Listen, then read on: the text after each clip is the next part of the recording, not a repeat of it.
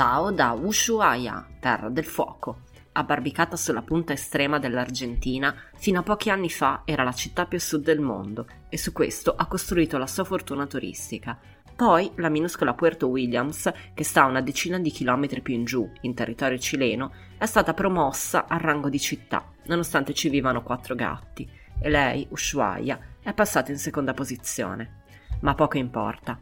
Non sarà certo questo a privarla di quell'atmosfera struggente da finisterre che ti travolge appena ci metti piede. Scendi dall'autobus e sei subito un pioniere. Vedi le navi pronte a salpare e sai che arriveranno in Antartide. Senti il vento e cerchi dove aggrapparti, preoccupato che possa strapparti alla terra per consegnarti al regno dei ghiacci.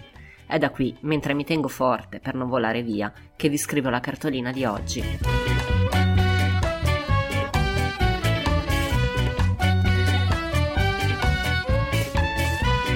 State ascoltando Saluti e Baci, il podcast che vi manda le cartoline dai luoghi più belli del mondo. A scriverle sono io, Federica Capozzi, giornalista di mestiere e viaggiatrice per passione.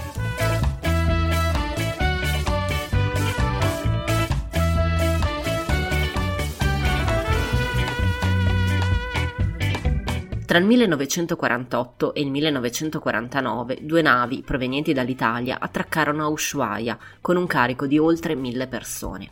Erano lavoratori con le famiglie al seguito, che in cambio di una casa e di un salario sicuro avevano accettato di migrare dall'altro capo del mondo.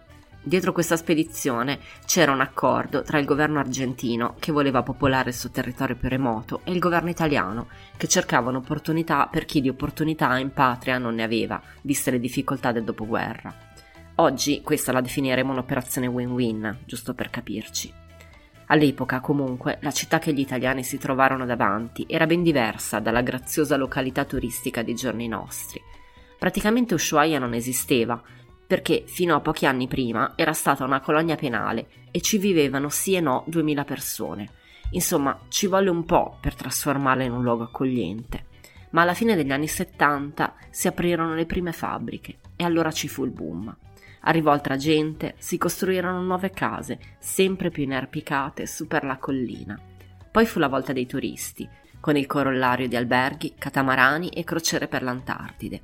Oggi gli abitanti sono sessantamila, forse qualcosina di più. In centro c'è un ufficio del turismo che ti timbra il passaporto con il logo della città. Chiaramente non vale niente, però è bello averlo. E dal Parco Nazionale puoi spedire una cartolina, come sto facendo io adesso, dall'ufficio postale più a sud del globo. Ma ora vi confesserò una cosa. Buona parte del fascino di Ushuaia è legato al viaggio lungo e paziente che si intraprende via terra per arrivarci. La strada per la fine del mondo è interminabile e costeggiata di paesaggi immensi che si trasformano sotto i tuoi occhi, oltre il finestrino di un bus partito ore prima da una qualche cittadina cilena. Prima le distese patagoniche di erba secca, chilometri e chilometri, dove a tratti spuntano una staccionata, una pecora, una fattoria. Chilometri e chilometri di fili gialli che il vento fa danzare all'unisono, increspature liquide di un bacino sconfinato.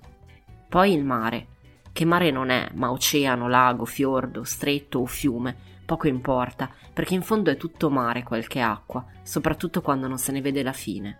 Quando arrivano le foreste sono passate ore, moltissime ore dalla partenza, nel mezzo una traversata in battello sullo Stretto di Magellano e un passaggio di frontiera tra Cile e Argentina. Le foreste, dicevamo, alberi di cui prima neanche l'ombra, fitti, verdissimi, un muro tra te che stai sulla terraferma e altra acqua ancora che ti seguirà fino a destinazione. Foreste e muro che diventano foreste a picco, appese al ciglio della strada, inerpicate lungo i tornanti. E quando sei quasi addirittura d'arrivo, dopo dodici ore di bus, il Passo Garibaldi, meraviglioso e maestoso, ti toglie quel poco di fiato che ancora ti resta. E poi ci sei, finalmente.